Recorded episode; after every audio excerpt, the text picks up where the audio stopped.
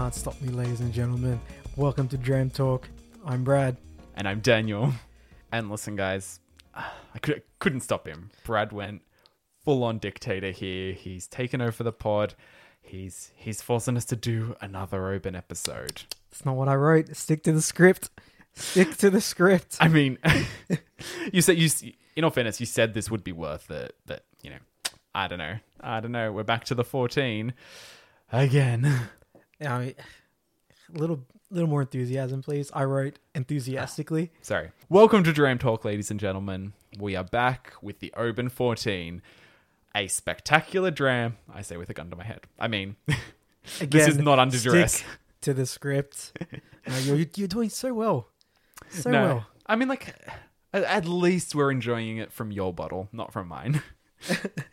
Yeah, I had to crack out the bottle. I guess we can just kind of go over it and see, I guess, how it stacks up compared to last time. Because I mean, I've had this bottle for a long time, yeah. mainly for just, like, I guess you'd say I have an attachment issue with this bottle.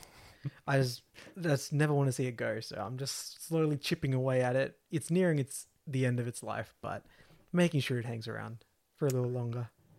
Yeah, so we're here just to have another look at the Oban 14, and I guess we'll probably do this over a few episodes whenever it kind of seems appropriate, but we'll probably just review and refine our ratings for some of these. Um, I think we've realized that giving them just a single number from 1 to 10 doesn't really capture the complexity and range that we would like it to, especially when we look at it and we're like, oh, we also rated this one a 7.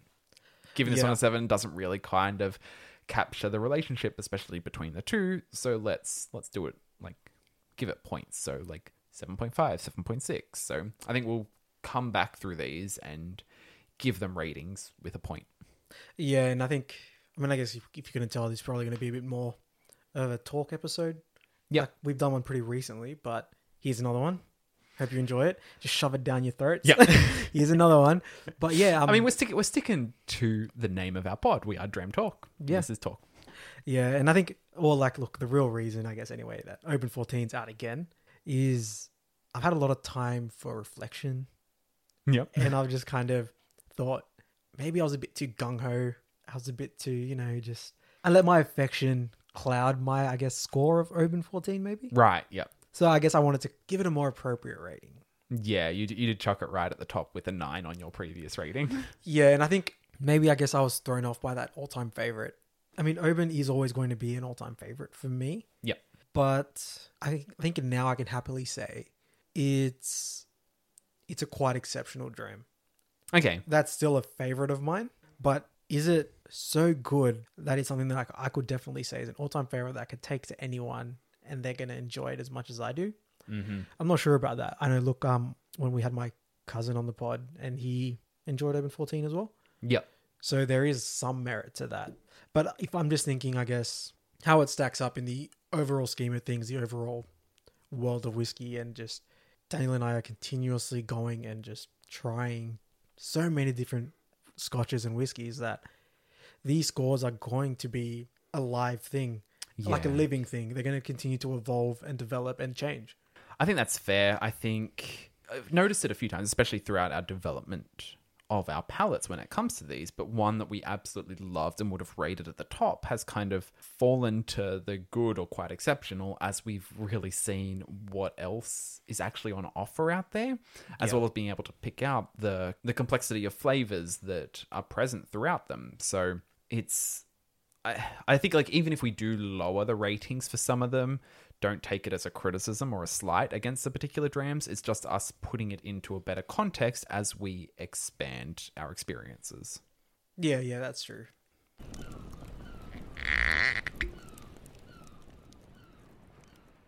Just giving getting a nose that Oban 14. Oh, it's so good. It, I can see why I gave it a 9. Yeah, it's it's really good. It it is a pleasant nose. I would I would have liked it quite similar, like not not the same kind of nose, but the same kind of pleasantness that I got from like a Tobermory. Like that was just like so enjoyable to smell. Like they won't be exactly the same kind of notes because I would call Oban a bit more fruity, a bit more citrusy Yeah, yeah, than definitely. Tobermory, which was a lot sweeter. But I don't. It's still kind of that nice coastally scent to it. Yeah. I mean, I don't know what it is about Oban. Like it just it has my heart, and I think it always will. Just like I guess how Lagavulin 16 has yours. Yeah, similar situation there. I gave Lagavulin 16 a 9. Would I revisit that? I don't have to make that point, make that decision now because Yeah. you're, you're under the thumb here. it's your turn to revisit one of your favorites. So yeah, the spotlight's on me for the It moment. is. so don't worry, it's coming for you. Don't worry, don't you worry. But yeah, like oh, man, first sip, it's just oh man, like every I guess every nose, every sip. I just um it's one of those drams that I'm just so content with. yeah. that I like. I think I mentioned this in the Oban review. I don't. Know, it was so long ago now. Which I mean, what two, three months? Like I'm saying as if that's so long ago, but I can't remember. But like I mentioned before, just one I'm content with, one I could just come back to every day, and one that I guess I can't imagine myself ever being disappointed with. Okay, yeah. I think that's fair. It is I've got a bottle and I would say my bottle is has a little bit more than your one does. I'd be sitting at between one third and a quarter left. I'd say you're sitting like at just under that quarter mark. So they are bottles that I think it's clear by the amount left in them how much we have enjoyed them. Yeah, definitely. And going to, I guess, like a quarter mark of a bottle. Just, Daniel, do we finish bottles? Do we keep them on the shelf? Drink it all or savor it? What's the go? So at the moment, I can't remember the last time I actually finished. No, okay, I do know the last bottle I finished, mm, and that was a Uigeadail. Talisker 10. Oh no, Uigeadail. Sorry, no, Uigeadail, the, the first casualty of the pod. What that was going- the what's first casualty on? of the pod. I I was thinking more in terms of the collections I've had and what I've decided to just Yeah. polish off there and then. Mm-hmm. Uigeadail was kind of a separate special moment. We chose to finish that because we were doing an episode on it. If Yeah. we weren't doing that episode, it probably would have still been sitting there on my shelf. Yeah, and I mean, look, um, I've not finished a bottle that I own yet. wow. Yeah, it's You really, haven't experienced that loss. yeah, I haven't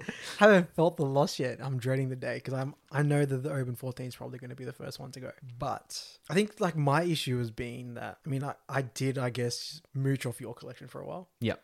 So in a sense, I hadn't dived fully into that yet at that point, and I had a lot of those cheaper bottles. Ah, okay, yeah. But then, as I started to purchase bottles, what I was purchasing was such better quality than those that it was kind of. And as our palates developed and we continued to explore and go down this path of experiencing whiskey and scotch, it's just, do I really want to go back and drink that? Yeah, that's a fair point. The other times I've finished bottles have been before I really started. I'd call it a collection. It, it is a collection, but it's Yeah. not like a collection we're not opening. It's Yeah, just yeah. it's a collection that we've got there to try and pull from the shelf and in different tastings, in different podcasting episodes.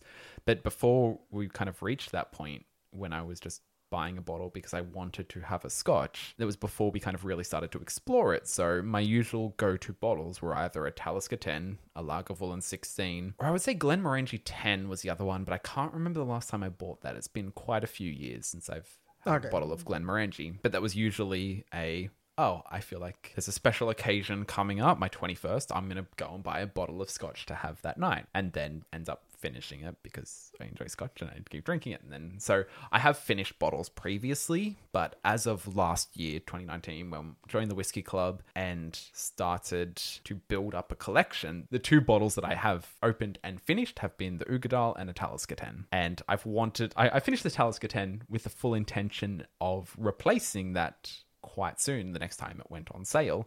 It's come on sale and gone numerous times, times. yeah, numerous times now. but there's always there's always been another bottle that has caught my eye and it's not saying that I favor that over the Talisker 10 it's just a this is a new experience that I can get where I've already experienced a Talisker 10 Yeah, I mean, I, I feel like I think we mentioned this in another episode where it's just it do we buy a bottle again or do yeah, we, or it's just like a treat. It will probably be a treat for you, like you listeners, to tag along with us to the to the whiskey store Mm. because it's it's horrible. Like it really is. Like Daniel and I are literally the living embodiment of that meme where the guy's his girlfriend and they're walking. Yep. And he's turning back and looking at the girl At passing the- by. hmm So like we're literally that. Because we've gone into the shop with the full intention of purchasing a certain bottle and then we walk out with something else. yep. It ca- ha- happens consistently, like to the point now where it's a bit ridiculous. yeah and I, I guess like it reaches its peak when we're kind of sitting there with four bottles in our Yeah. arms and it's just like complete mental breakdown because you cannot make a decision and Yeah. just end up like collapsing on the floor at Dan Murphy's and have to be asked to leave yeah, no, it's uh it's a bit much, honestly, because yeah, like uh, we mentioned it in another episode, in a pretty recent episode. I'm pretty sure. Just we are. 100% impulse buyers. Yeah. The most recent one that happened to me. Um, walked in, I was like, all right, full intention. I'm going to buy a bottle of Laphroaig 10 Yeah.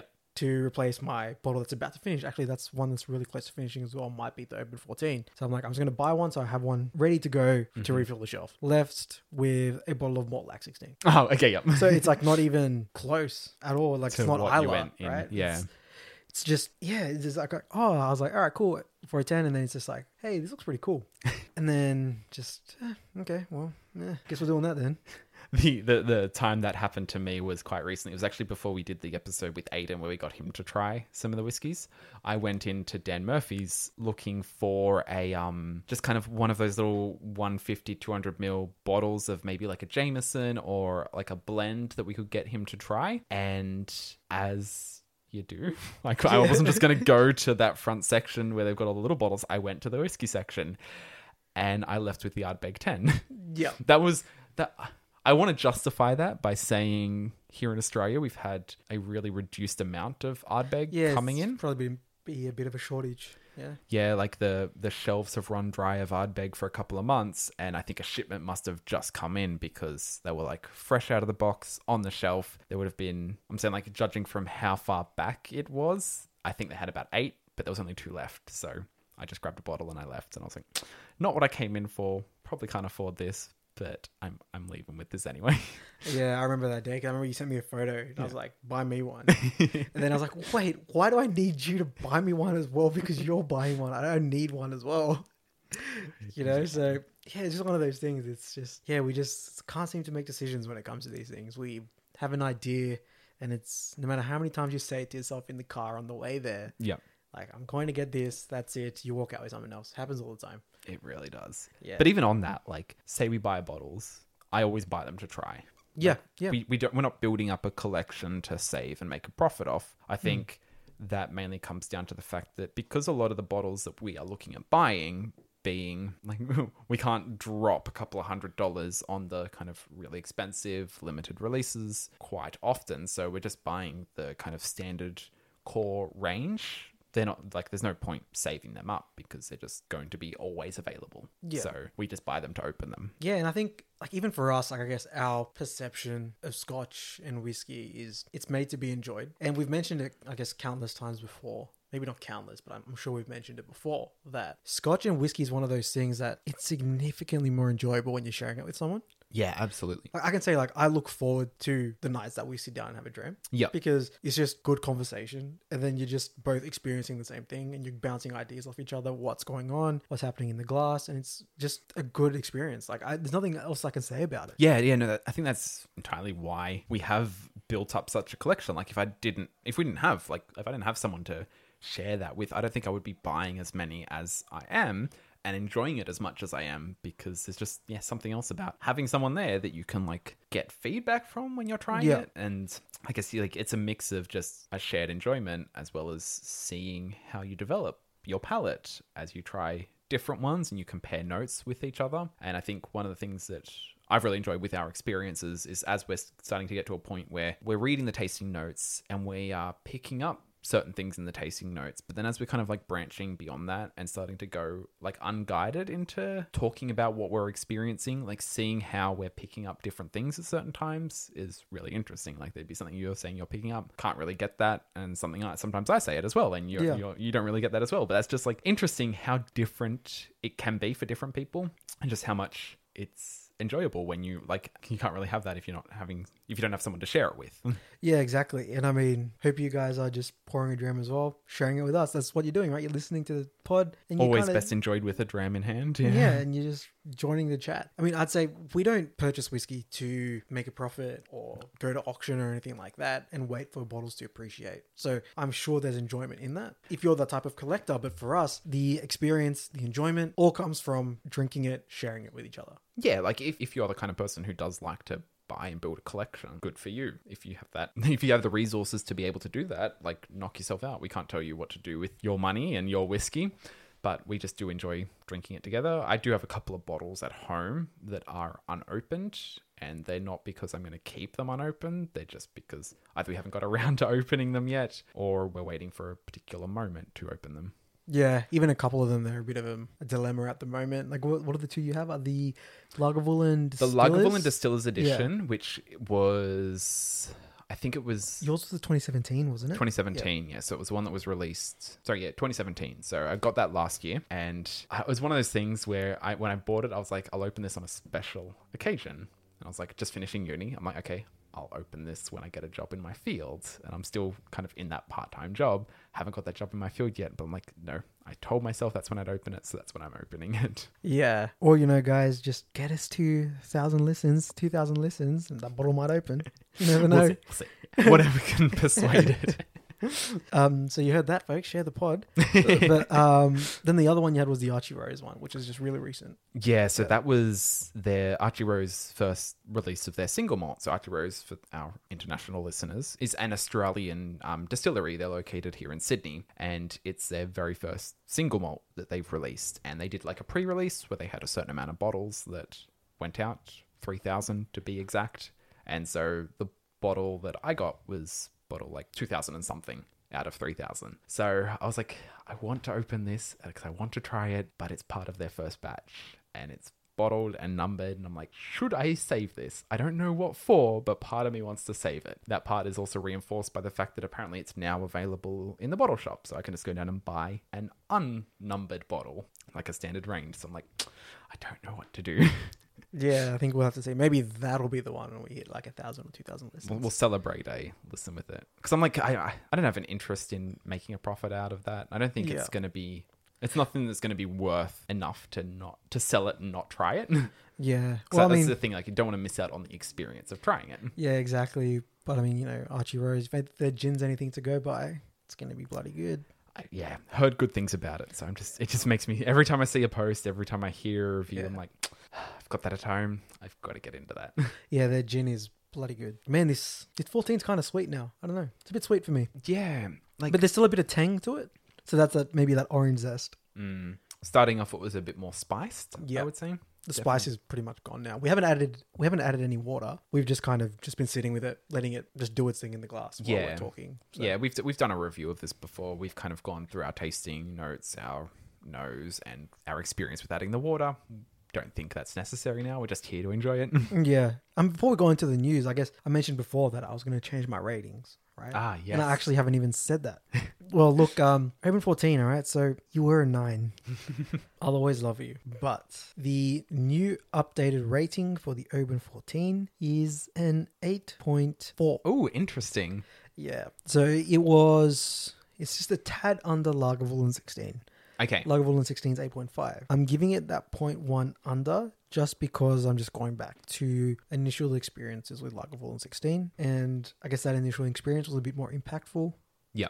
A lot more memorable, but doesn't change the fact that I still prefer Oban 14 to Lagavulin 16. Okay. Even though I think I'm- that's fair. Even though I'm rating Lagavulin 16 just that 0.1 higher, I still prefer Oban 14 because it's just, yeah, I just love Oban. Yeah, I think my reviewed rating for that would go from an eight down to a seven point seven. Wow, for Oban. Wow. Okay. All right. Well, I thought we were just doing mine, but why are you going to do me like that? all right. All right. Only because one of our recent episodes we did a Talisker. I rated the Talisker Storm a seven point eight. I think You're not going to say Talisker Storm is better than this. I'm You're gonna say- you're joking. I'm me. gonna All right, say All right. I enjoy Talisker Storm more than Oban 14. Okay. All right. Get out. no. Oh man, that's contentious. that is contentious. Jesus Christ. All right. Let's move on. Keep it moving. All right. Okay. Back to the whiskey news, ladies and gentlemen. Yes. Daniel, what do we have for the news today? so I guess kicking it off would be one of the most recent things at the time of recording. Seven point seven. Get the. F- you know, all right, just give whiskey news. Whiskey news. Sorry. I only dropped it down by 0.3 of a percent. it's, it's all right. It's all right. It's all right. Just whiskey news. So, the Macallan has announced the oldest whiskey release ever. What they've called the Red Collection. So, it's a series of six bottles, and they are super old. Like, starting off, the youngest of this collection is 40 years. Ah, that's not good. If the youngest is 40, well, where are we going? The youngest is 40, then it goes to 50, Oh, just straight 10 year jump, then another 10 year jump up to 60, and then they go an 11 year jump. They go to 71, Jesus. and then That's- followed by 74. Oh, it and keeps going. 78. Oh, God, it keeps going even higher than that. Oh, man. So 78, that is, as far as I've been able to find out, the oldest whiskey that has ever been released to the market. Jesus. I'm just. They don't have any price guides for that, do they? No, so what what I've been able to tell is there's only going to be a select amount of the collection going out. Oh, for sure. I mean, Oh yeah, What? it's not like they've got like hundreds of those Yeah, bottles lying like- around. oh, man. So one of those collections is actually going to be so they're going to be auctioned off at Sotheby's in London, and it's estimated to fetch between two hundred to eight hundred thousand pound. Oh, man. Just out of my budget. this close to being able to get it. that close. That close. So we're looking at anyway for an Australian, that's going to be between four hundred thousand to one point six million. Okay, now that's out of my budget. yeah, it was in my When you put it budget, like that. When you put it like that, it's out of our budget. It was it was like just out before, and then when you converted it, it's well out. It's like okay, now I can definitely just Yeah. discount that from my. and I'm pretty sure one of those, one of the collections is going to be going to um, Master of Malt Okay, like to sell. to sell. Yeah, they're Oh, going to. man. It's going to be up for sale there. I don't know if there are going to be any others that are released to other distributors. I imagine they would be, but yes. I mean, what did you say the oldest one was? 76? 78. 78. Like, how many bottles do you think they got out of that cask? It is. It is hard. like I don't even know what's left after the evaporation process at that age. I want to say you, you you're getting very like maybe a handful of bottles. Like, what's what would even what would the ABV be on that even? I doubt it'd even be over 50%. so it looks like it's sitting at forty two point two. Jeez, 42.2. Man, that's even lower than 43%. Lower than Which this is fine the- Oban 14 right here. Honestly, I would not put it past you to rate Oban 14 higher than the Macallan 78. Okay, well, it's not getting a 7.7, that's for sure. Oh, man. That 42.2. Jesus Christ. I mean, that's that's that's just. I guess that's a part of it being That's part of the process. it makes me right? wonder like would they have aged that up to 80 had it not been for the fear that it would drop down below 40% That could be something there, right? because like for the, anyone that doesn't know like scotch can't be sold at less than 40% so if their casks start Yeah. dropping down they start to panic because it's like shit we may have a 78 year old whiskey that you now have to like mix it with one of your other younger single malts to Yeah. reach that and then you can't label it as 78 because Yeah, because you'd have to label it as whatever the youngest one is yeah in there. or it makes me even wonder like what if they've got Older spirit older in spirits in there that They've were had to below u- that they have, they've had to cut into the 78. so 78 was the youngest one they cut into that like That's crazy. and i just wonder as well like could you imagine being the like i i don't, I don't know if any of the people who casked these spirits are still alive today. Like you imagine they'd be about what 20 when they were working there. Mm, yeah. that'd make them like 98 now. If anyone there is still alive you'd think like would they like to try it? Would would the Macallan let them try a little bit? Oh, you'd hope so. Yeah, you would hope so. But I'm like, could you imagine hearing that something you bottled, you casked 78 years ago is going to be selling for over a million Australian dollars? Yeah, oh mean, that's crazy. That's absolutely crazy. And I mean, just going off this whole old whiskey, these current, like, I guess, unimaginable age statements. Mm. All right. I don't know if it's just because we're so, we're a lot more ear to the ground now with the actual world of whiskey than we were before. Because I think before we were a lot more focused on just developing our palates and experiencing as much of scotch and whiskey as possible. Whereas now we're a bit more, like I said, ear to the ground. We're actually paying attention to news and the goings ons. So we start hearing a lot more about older whiskies that are being released. Like only a couple of weeks ago, Tobermory announced they're going to be releasing a 23 year old. I don't know. Is, is this maybe just like a current, I guess, trend that's happening in the industry where distilleries are maybe trying to capitalize on that market that seems to be growing and continually expanding? I guess that market of collectors. Yeah, and again, this is where you say, like, it's just because we're now delving into the world that we're a lot more aware of it. I think it's a combination of that as well as, I guess, the time we're in where you've both got people all around the world who have instant, immediate access to news and information. So Yeah, that's so true. you can spread the word of your 20, 30, 40, 50 year old whiskey to everyone almost instantaneously. Yeah, because I think I, I'm pretty sure I messaged you the day the um the day The Mori announced even Toby Oh, Mori Tobermory, yeah, yeah. even announced at 23 because I saw the post on Instagram like straight away. and like within that like people have a wider people have wider access to the community you can get on listen to podcasts you can get on forums like reddit you can watch videos on youtube and majority of these people have either a fan base or a community or a platform where they allow a community to interact. So not only do you have people exchanging ideas so you're getting a lot more people willing to be open to trying new whiskies than they would be before. Like when i know like even talking to my parents, my grandparents, like they all usually had a single bottle, a single brand they favored and chose. Yeah, And so they just stuck to that one drink. It's like, but now like everyone's trying a lot of different things. So I think we're almost reaching like a golden age for distilleries because like even just going to our local bottle shop, I'm just comparing it to what I remember even from a few years ago, even from when I turned 18. The selection wasn't that big, but now they're huge. They've got entire walls dedicated to whiskey, and we've almost watched it in real, t- real time as well develop as we've started to get access to a lot more Japanese whiskey, even to a Yeah. lot more Australian whiskey. Like a lot more of distilleries have cropped up in Australia, and their bottles are now coming onto the shelves. Archie Rose is a case in point, which only came out a couple of weeks ago. So you've got distilleries having a lot more variety out there within their core range, as well as a lot more different expressions. So when you've got people who are a fan of your whiskey, you can get them buying special releases or different, unique experimental expressions, whether that be peated, whether that be different casks, whether that be different age statements, or even different ABVs.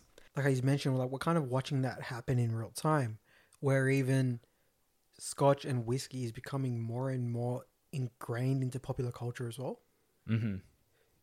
It's just becoming almost present in today's media. Like it's just constantly there. Like when you're watching a show, Yeah, and this could be another thing where it could, yeah, like, I, I don't want to like over exaggerate how like the actual situation could it could just be, I don't know what you'd call it, confirmation bias. Like Yeah, I'd say confirmation bias. Like we we are so much more aware of the different brands, the different whiskies that when we actually see about it or hear about it, it sticks in our mind a lot more. So, like, it could be that we overemphasize that, but at the same time, just seeing how large communities are and watching communities grow and starting up even our own podcasts and just watching our listeners grow as well as people contacting us. It's like, well, okay, so this is something that there are people out there, there are people looking for avenues of exploration and experience and people to share that with that I think distilleries are able to capitalize on.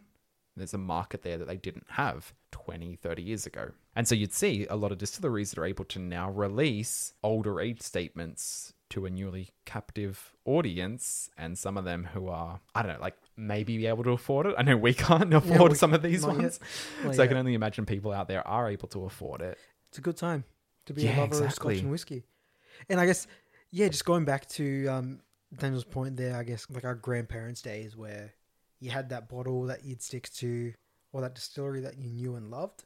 And that's Yeah. kind of all you did. You stuck to what you knew and you wouldn't go out and explore and try different things. But also, you might not have had the freedom to. Yeah, you may not have had the distri- distribution even. Yeah. Like they might it might not have been readily available for you to purchase. So that's what was available at the time. That's what you knew, and that's what you got. hmm So Daniel, two distilleries for the rest of your life. Like, if I had to, if I could only drink from two distilleries, Yeah, you can only drink scotch from two distilleries for the rest of your life. I mean, you go out to a pub, look at the menu. Those two dis- distilleries that you chose aren't there. You're drinking something else tonight, buddy. okay. My first one, I'm gonna say Lagavulin. Okay, yeah. I I'm like, it needs to be a peated. could have one. picked that. Yeah. and I think I just just enjoy it so much. Like it is, I think, really kind of underlined that point in our Lagavulin episode when we reviewed that, and it's like it's just home. It's just comfort. It's enjoyable. It's peated, and For my second distillery, it's not going to be a peated one. It's also not going to be Talisker. Okay, I, I thought you were going to say Talisker, and I was thinking, like, come on, spice it up. yeah. I'm going to change it. I'm going to add. I'm going to say for my second one, it'll be the Glen Glenallachie. Okay, yeah, that, that's pretty good. I've. I like maybe a little bit premature saying that. I've only ever tried their The 15. so I don't know what the others are like. Hey, I mean, if they're not good, at least you know you can just drink the 15. Just drink the 15, I'd be happy. Yeah, exactly. No, but I've just the 15 is just so good. They're Yeah. they're by far my favorite Speyside distillery, and I've just heard really good things about the 12 as well. And I can only imagine their cask strength 10 and their 18 are equally as good, if not better. So I'm happy with that. What about you? All right, for me, like, I mean, it's pretty obvious. Oban. No, no freaking way. You're pulling Like- my leg, aren't you? It isn't really. Nah. No, yeah. I could drink Oban 14 for the rest of my life, and I'd be happy. Mm-hmm. Right. Then my second one is actually just going to be Lagavulin Okay. because out of all the whiskeys from Islay that I've tried, there's just something about Lagavulin 16. There is, yeah. Because even when I was thinking about it, I was like, I contemplated Ardbeg just Yeah, for the same. variety of expressions they Same. had. But I was like, but still, it just cannot beat. I'd say it couldn't- can't beat. It's just like, it can't compete with the same kind of experience that Lagavulin 16 gives. Yeah, I don't know. Lagavulin essence, 16 yeah. kind of just like warms my heart. Mm-hmm. Yeah. So it's like, if I want to drink something for the rest of my life, that's what I'm going to drink, right? yeah. I want to drink two things that make me happy every time I drink them, right? Oban 14, Lagavulin 16. That's fair. They make me happy every time I drink them. And if even if I go into the other bottles of Lagavulin's range, Mm-hmm. Lagavulin 8, I really I enjoyed that as well. Yeah. We didn't give it such a high rating, but you know, it was still great. I still enjoy that. Mm-hmm. Lagavulin 12, the special uh, 2019 Yeah. edition, right? I really enjoy that. That's incredible. So it's just, it's just something I know. Like, Lagavulin isn't going to disappoint me. And then like for Oban, you know, Oban 14, love it to death. Mm-hmm. I still haven't got my hands on a Little Bay, Mm, yeah. but we've done one better, folks. The real reason for this episode, Daniel, look what I got to the table. Oban Oh. 21. Oh my god, that's an empty box, isn't it? It's not really there. You you It's- did not. It's really there. Oban 21. for me. I'm So, just I gonna mean- pack this in my bag. so I mean, I guess just uh, peeling the curtain back again, like as we so often do on the pod, we try to give you guys a bit of our lives and whatnot, what's going on for us. Um, just a week passed by. Um, it was the week I was supposed to get married. Yep. So unfortunately, COVID and all that happened. We've postponed to next year. okay. But my partner and I, we still decided to get each other gifts, and she got me a bottle of the Oban Twenty One. She's the best, Lucky, isn't lucky she? man. Right? Yeah, but oh man. And look, I know what you guys are thinking. Like, did you guys seriously just start a podcast just so you could tell your significant others what you want? I mean, it, it kind of looks like it, but I promise you that's not the reason we started the podcast. But It's an Yeah. added benefit, just not the reason. but oh man, I um I had a dream of this in the Mhm. hotel room on the day. She Yep. gave me the bottle. I can tell you, I've been looking forward to the moment I get to pour another dram of it. Like I've almost been counting down the seconds till I get to open this again and have another dram of it. Let's get into it. Yeah, and I mean like just before even before even we get into it, I'm just gonna leave Daniel just a little Hanging for a little keep him bit. hanging there for a little bit. So Oban Twenty One, I had always kind of thought that Oban Twenty One was part of the core range, okay. but I just got confused with the eighteen and the twenty one. I thought I thought it was kind of interchangeable. I don't know. Mm, I don't know what was going on with me, but just going back to one of our earlier episodes where I mentioned this was on my wish list for a special occasion. yeah. So Special occasion came. You got it. yeah, so I, it's like, oh man, it's it's just got me so excited that I actually have this bottle. But yeah, it was part of uh, Diageo's special releases for 2018. Yeah. So oh, okay, cool. yeah, I mean, other bottles from there: Carsebridge, 48 year old, uh, Pittyvaich, 28 year old, which does feature in the 2019 special release as well. So yeah, they've got their 29 year old. yeah, 29. Then they had the Singleton Glen Ord 14 year old. Mhm. uh, the Inchgower 27 year old, the Caol Ila 15 year old, unpeated, should I mention? Ah, interesting. I'd be really keen to find out what an unpeated Caol Ila tastes like. Yeah, then, of course, the Oban 21. Then the Talisker 8 year old, which is coming out in the 2020 release, but that's in a rum cask. So, keen for that I'm one. So, I'm so keen for that. But the Talisker 8, which funnily enough, is what Talisker was originally aged at. Oh, okay. So Right, so this is kinda- standard release was an eight-year-old. Yes, it's kind of just paying homage to that. In a way, then they got the Lagavulin 12, Mm-hmm. as always. Caol Ila 35 year olds. Goddamn. This Caol Ila 35 year old, I saw that recently at the shops at um, Water Whiskey. Yep. And I mean, I can tell you guys, it's as beautiful in person as it is on screen. Then there was one more bottle. I'm just not, can't remember what it was. I guess even going back to this, looking back at this Oban 21 here, as you'd expect at this price point, packaging a whole other level compared to the 14. You got, It's a nice box instead of the cylinder. you no longer have a seagull, you have a bloody eagle on the box. And they've actually been able to, for you, instead of having the seagulls just sitting around, they've actually paid the eagles to fly. Yeah. they got them doing something on the box. Yeah. so you're getting your money's worth. yeah. They that they didn't just tell him stand there. Yeah. They said, you know, strike a pose. Get up in the air. Yeah, strike a pose for us. You got wings, use them. And what makes this even more special, even more enjoyable for us here on the pod, natural cask strength, Oof. unchill filtered. What, what's the ABV? Natural colored. Integrity bottling. Yeah, oh, integrity bottling. And the ABV, ladies and gentlemen, 57.9%. Goddamn. Yeah. In for a treat tonight. yeah, a far cry from the Oban 14 with at 43%, chill filtered, um, not natural colored. So, And and we saw how much Brad loves the 14. yeah, I Can mean, only imagine wow he's how he's gonna take to this one. all right, folks. It's like the Ark of the Covenant. I don't want to look directly at it. Immediately on the nose, it's it's what you'd want Oban 14 to be.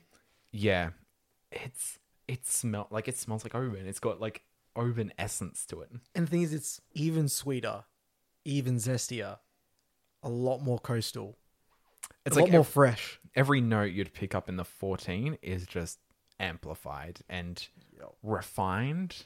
It just smells like it's it's quality. But at the same time, even behind all of that, you can kind of see there's a little bit of a spicy bite to it as well. Yeah, Man, it's um but even that, like even on the nose, I don't it, like you can always smell it's gonna be smooth. It's gonna go down easy because it's not. You're not getting like that massive high percentage alcohol hit. yeah, I mean the nose almost reminds me of that same I guess sensation, that same feeling we got with the Glen Grant 15, which was at I think 50%, 51%, Yeah, where the nose was deceptively smooth. Yeah, And it's almost Yeah. like that here. So like as you, you you already you already ticked it off. You've got like slight saltiness, orangey zest, very coastal. It's also very um I don't know, it just smells very fresh. Like like the outdoors. You could almost just sit here and continuously just nose it. yeah, I'm, I'm I haven't even got onto the palate. I'm just I'm just really happy to nose this one. Yeah, and what I found as well with the Oban 21 here was it evolves in the glass. Right, right. Like that dram that I had the first night I um, received it, what I found was that the way it continuously just changed in the glass was so pleasing. Yeah, there's a lot of layers to this one on the nose. I want to say even like a slight pepperiness, like very slight. I think we just need to stop nosing this because I feel like we could just nose it forever. And Yeah. I think even when you just look at it in the glass, you can just tell, you know, it's none of this. There's none of this caramel coloring in that. No, no, it's it's all natural, baby. Oh goddamn! I told you this was something else. wow. There's so much going on, right? Yeah. Initially, what I got was like. Even before I you Yep, start sorry, there, yeah. what I love about this is it's sweet, it's spicy, it's zesty, it's briny, Mm-hmm. all at the same time. And not only that, it completely coats your palate, and the finish is with you for a long time. Oh my god! Yeah, it's um. This is a this is a very special dram. Mm. Okay, so first thing I got was like a like a guava or a blood orange or Yep. like one of those kind of Yeah, I can see that. Yep. super citrusy fruits. And like yeah, undoubtedly sea salt, brininess to it, the sweetness I'm trying to place. And then I think yeah, it's it's still got that those spices like that pepper and Even probably more of a baking cinnamon. spice, right? Yeah, cinnamon baking spice.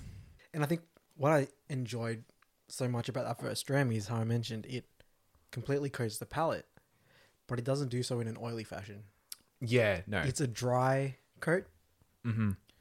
so then you can really experience that spice a lot more. It spreads out and seeps in. It doesn't like sit on top. There's like a I don't know how to define it in a flavor, but there's like a nice little crackle, tingle, spark spark that kind of like floats over the tongue that I don't know what I'd attribute to that. Is it citrus? Is it pepper? Is it salt? Like maybe all of the above? It's delightfully complex because you could just sit here and continually unpack it, right? Yeah. Like there's so much to this that I don't think we're going to be able to do it in one episode. We might need to do multiple. we might need to do multiple. It's that good. It's it's very good. God, I love the finish on this. Yeah, right. I told you, like, get ready. This is something else. like, oh man, and like, just what I loved as well. Like, I just keep saying what I love, right? But Mhm. the palate is it's big. It's huge. Yeah. There's a lot to it. A lot to unpack. It's just oh, I feel like I'm saying the same things, but No, but like it is, it's- right? it is undoubtedly big, but it's not overwhelming. You're not like smacked around by it. You're just no, like, not at all. there's a lot to this. I don't know. It's just nice and intricately layered. It's not laid in the sense that like I get this, then I get this, then I get this. They're kind of like interwoven throughout each other. So you kind of hitting one, hitting the other. You come back to this one, then you're getting that blood orange guavariness to it. But then the saltiness comes in. But then you've got like the spice. But then you come back to the saltiness. Oh, but then that blood orange and the orange zest and that citrusy note is just like still there. The sweetness that's playing out here on the palate, it's so reminiscent of a Speyside. Yeah. Mm. Even that like small sip I just took, there was there was another flavor there. I don't know what it is, but there was another flavor there. The reaction that my mouth is doing, kind of at the finish afterwards, it's just it's kind of both like a mouth watering one, where it's like get more, like Yeah. give me more. But then it's also like a very, I don't know. You said it's like it's not oily, but it's also like it, it's weird to say it because coming off when you said it was a very dry finish, like I agree with that. Also very juicy though. And that's Yeah. strange, but simultaneously very juicy too. But like in that sense of still that citrus fruit juicy. Yeah, that's probably say where that I guess that kind of juicy characteristics probably coming from, where you're picking up a very citrusy fruit there in that blood orange. I told you right. It's Mm. good. I'm like I'm I'm, I'm picking up that nuttiness now. That the more of the Speysidey, almost hi- yeah, the Highlandy as well Mhm. characteristics that are coming through, kind of underneath now that kind of gone through all of the really overpowering notes. You're now picking up a lot of the underlying ones. Like that's crazy. Yeah, and even just like I said before, how it just changes in the glass. Like every sip you take, you're unpa- you're finding something else. Yeah, and still in the nose, still still that really fresh, open green note. It's almost like a green salad. Okay, yeah, and if like, hang on, combine that with combine that with pepper. Yeah. and you're almost looking at like rocket, yep. and then you've got like a sweetness that I'm trying. I'm trying to think how to equate that. Like it's not it's not the vinegariness of like a balsamic vinegar, but if you have pour like balsamic vinegar over a rocket salad, where you've kind of got Yeah. like that really sweet, glazy syrupiness to it. But it's but it's a bit more floral than it is vinegar. So I don't know if balsamic vinegar is the right word to use. Maybe it's just maybe just cut up orange or guava and you've put it in the salad. I mean, just thinking of the ABV as well. Deceptively smooth, right? It is. It's just, oh man, it gets you because you, when you have a sip of this, you probably would have think it was fifty-seven point nine. I was going to say, if you didn't tell me it was 57.9, I wouldn't have placed it that high. At the age it is, you'd expect it to be. At the age and price point, you'd expect it to be a reasonably high ABV. Although we know, like even just looking at the 78, as they get older, the ABV does tend to drop. So I think this is a, a really decent ABV for the age. Yeah. Oh man, I just um, like I mentioned, I was just looking forward to today so much because I just couldn't wait to crack this open again. Because that first dram I had was so good that I knew that this probably wouldn't be something I wanted to experience a second time alone. Yep. Okay. It's kind of like a thing. it's like it was an experience that had to be shared. Oh man, and I, I still got like a little bit of a decent amount in the glass. I really, it's like I'm just like oh, I'm just kind of seeing how further I can go until I add the water. Add the water. Yeah. like the the benefit about having cask strength bottles is adding the water. You're still looking at a stronger whiskey than most. Yeah. And I find even as well, like in cask strength, adding that water opens up a lot more as well. Yeah. I'm finding as well that this warms you almost in the way an Islay warms you, right? yeah. As you said that, I'm like I felt it spreading through my chest, and I was like, mm. It warms you in that same way without that underlying smoky note that you kind of find in Oban 14. yeah, that's like it's way off in the background, but it's still present in Oban 14. But it's it's not really present in this one, and yet it warms you in that same way. yeah. And one one of the things, sorry, just separate to that, but I've got a beard, and I just licked like the little bit that was sitting on my moustache, and it wasn't so much the taste, but more of the physical sensation that you get when like a bit of salt touches the end of your tongue. Like it's not the not necessarily the salty taste that I got, but kind of that tingle that you get. Picking up more of the spices now on the nose. Yeah, I'd say the oaky characteristic of the cask is coming out a lot more now. Yeah. And so it's simultaneously getting both a different version of the islands and the coast, as well as a different version of the Speyside. No, not Speyside, as well as a different version of the highlands. Yeah. So the floral notes are coming across a little bit more as opposed to the really green, fresh notes. Mm. And I guess that peppery notes a little bit stronger. I'm almost thinking as well. Do I add another teaspoon of water? I don't know. Just to fill it out so you have a little bit more Yeah, just, volume in the glass. just give me a bit more in there. The way it evolves in the glass is so intriguing. Yeah. And one of the things with this is like because it was so smooth initially, you don't know whether you've added enough water because it's still going to be as smooth. So you're like, how much have I diluted it by? I don't know because it's still really smooth. It's so weird that I'm enjoying the nose almost as much as I'm enjoying the palate. Yeah, it's crazy because there's just so much complexity in the nose that it almost gives you that same enjoyment of palating the whiskey. yeah. I just took a sip and I'd say a lot more. I'd say a lot more gingery. Mm, yeah, I would agree with you there. Mm, peppery and that like that nuttiness that you mentioned before that I, I I was I was trusting you and assuming it was there but wasn't really picking up, picking up a little bit stronger now. I'd call it a really savory nut. Again, I don't know what I'd what kind of nut I would equate it to. Yeah. Maybe like a walnut or an almond, even a pecan maybe. Man, it's one of those where it's just that little bit of water has just almost activated those spices. Yeah. Oh, yeah, I really enjoy that. It's like, yeah, it's a lot more spiced now. The saltiness and the citrin- citrusy notes are still there, but just not as large as they were before. Yeah, they've kind of just moved out of the way and they've Highlighted some of the other yeah, ones. they've highlighted the spice and they've let the spice go and they've kind of said, "Look, it's your turn now. We've had our turn. We've had our time in the limelight. Here, here you go." I mean, like, that's that's crazy how much it's changed just with like a little bit of water. Man, love love to see those kind of interactions. And I'd say, like, even underlying, I'm finding almost a creamy kind of characteristic. Okay. Yeah, I get that. And I was trying to think of a way to describe the change in mouthfeel because I think that perfectly underlines it. Like before, where it was a lot more of a juicier mouthfeel, like you, know, you get like that burst of juice. So it's very liquidy and it kind of like seeps in. Yeah. It's creamier, so it's like coating slightly, but not in the same kind of oily way that we describe an oily mouth feel. So they're Yeah. very, cre- yeah, creamy. That's a good one. I mean, I'm savoring like every last drop in the glass. but yeah, that addition of water here is so. I mean, it's it's so enjoyable. Yeah. At how much at one, how much it changed it, and two, just man, just how unique this bottle is. Because you think like we've never really experienced a bottle at this price point before, No. right? I think it'll be a long while before we do Yeah. a different one. Yeah.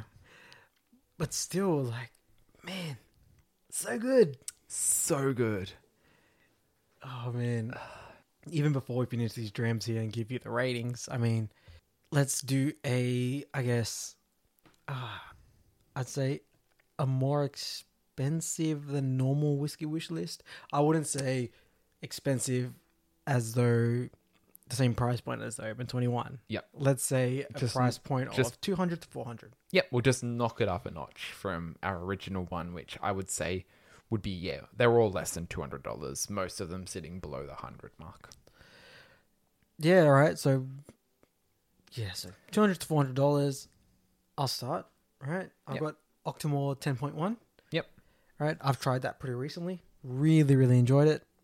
It's about time. It's time. It's almost time. Um, the Mortlach twenty.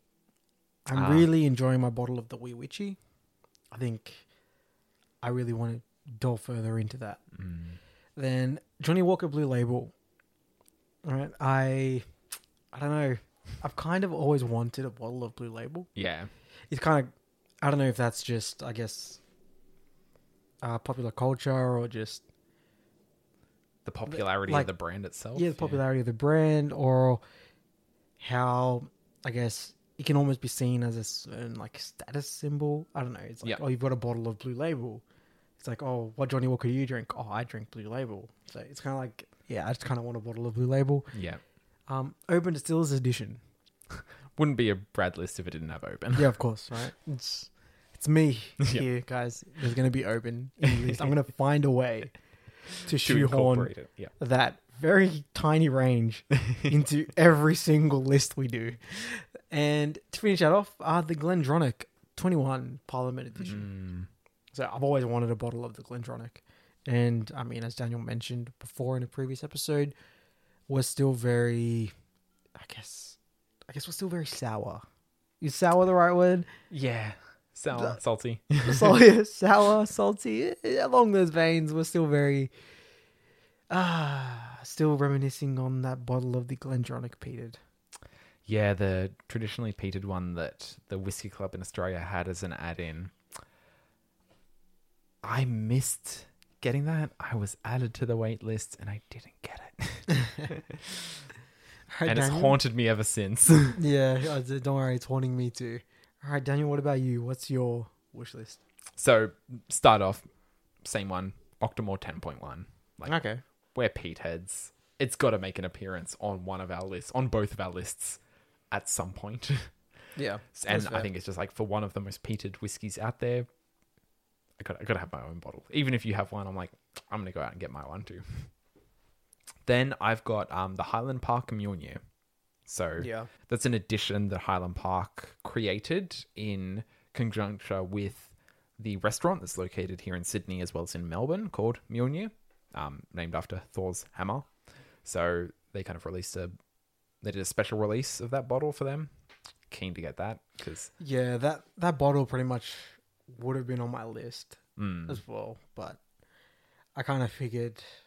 I mean, we brought the list together today, and then it's like, all right, we're starting our list, and we are two for two. So Yeah. I was like, I just got to find something else. you, you And get if- that one, I'll just mooch off you. yeah, like I'll just scrap that from my list. Yeah. Because I mean, at the end of the day, um, we're gonna share these bottles anyway, so it doesn't really matter. yeah, exactly. Then I've got the Ardbeg Treve. Yep. So, or Trey Barn, as we called it in one of our first episodes. Yeah, or as it's affectionately known, Trey Barn. So that one is 19 year old Ardbeg, one of the oldest Ardbeg age statements they've put out. Aside from, I think they did a 20 or 21 year old release, but that was a committee release and no longer available. Ardbeg twenty something. I think that's what. I think Yeah. that was its name. I think. But yeah, so for an old Ardbeg, I just heard really good things about this. Super keen to get into it. Yeah, and I think they're on batch two now. So Yeah. Yep. Then the Glenallachie 18. Oh, Glenallachie. Made no surprise this episode that Glenallachie is is a preferred Speyside distillery for me, and I think just loving their 15. Would really like to see what the 18 has to offer. And then I've got the Talisker Neist Point.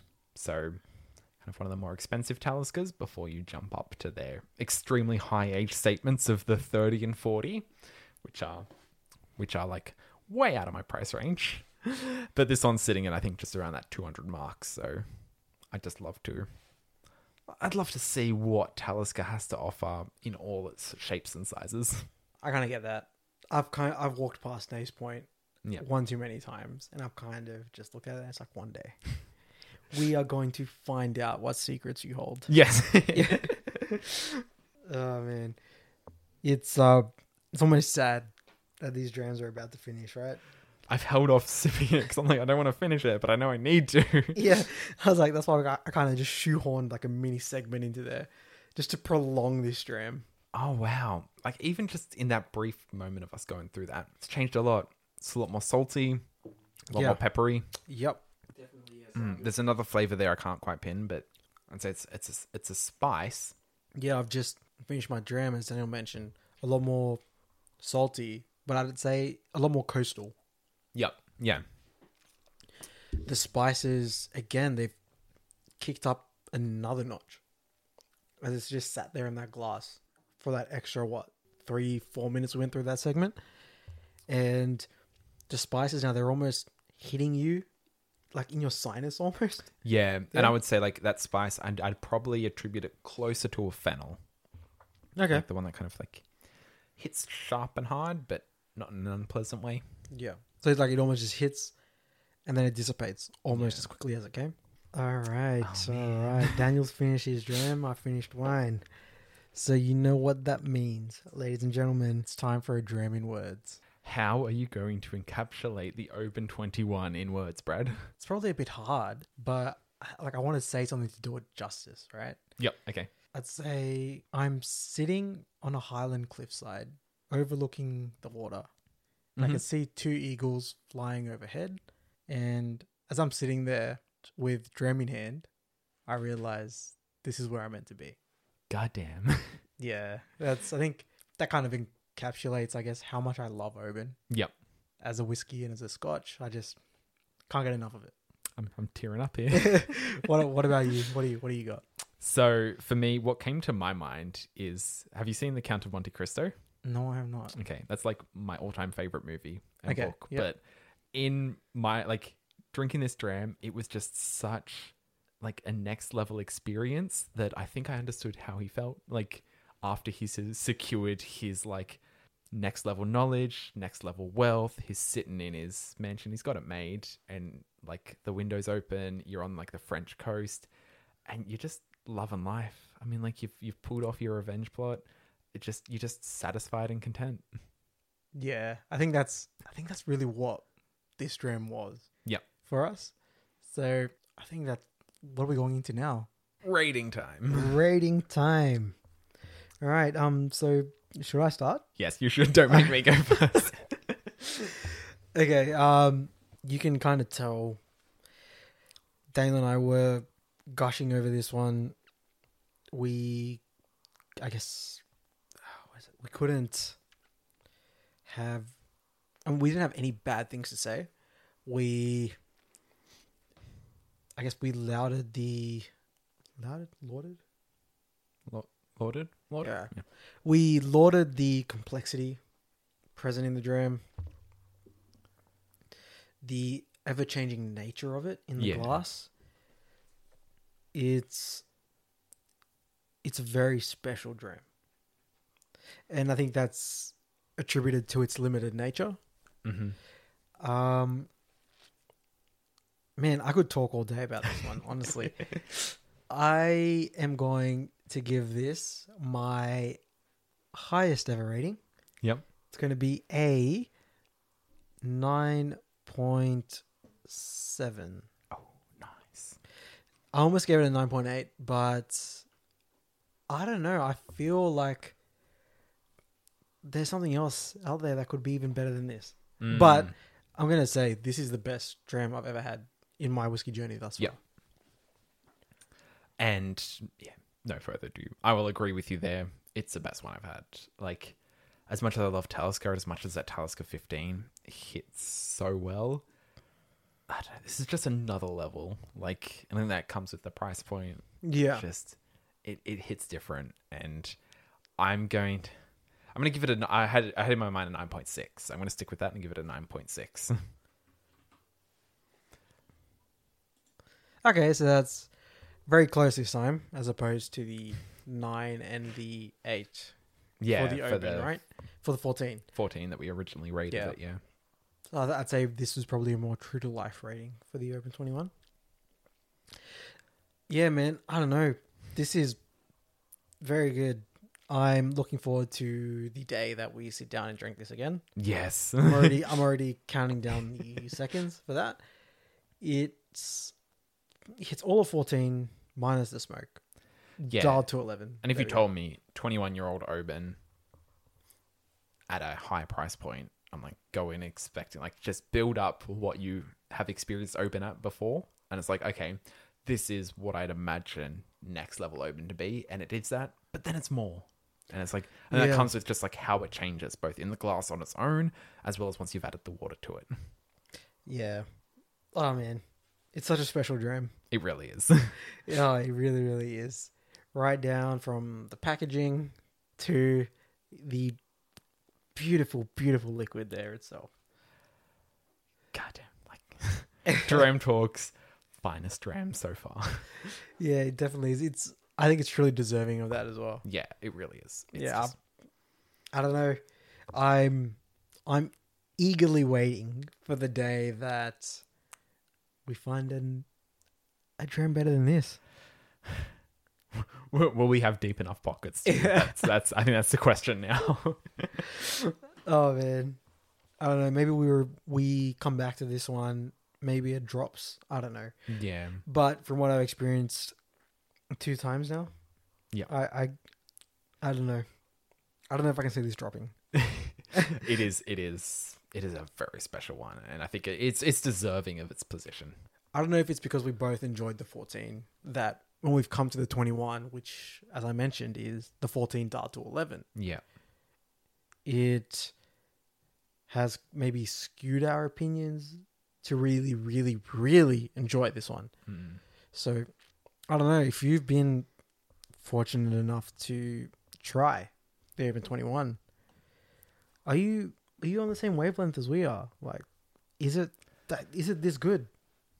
we think we think it is. We just like Yeah, verification from other parties. One who isn't a massive Oban lover, and one who isn't partial to those kind of citrusy coastal drams. yeah. I mean, reach out uh, on Instagram at Dram Talk Podcast. or you can email us at dramtalk.au at gmail.com. Um, we'd love to hear what you guys have to say, uh, both about opening these bottles, as well as any other notes on our previous episodes too. Yeah, we'd love to bounce some ideas, go back and forth. It's all it's all welcome. And with that, ladies and gentlemen, Thank you for listening. This has been Dram Talk. Pour another dram.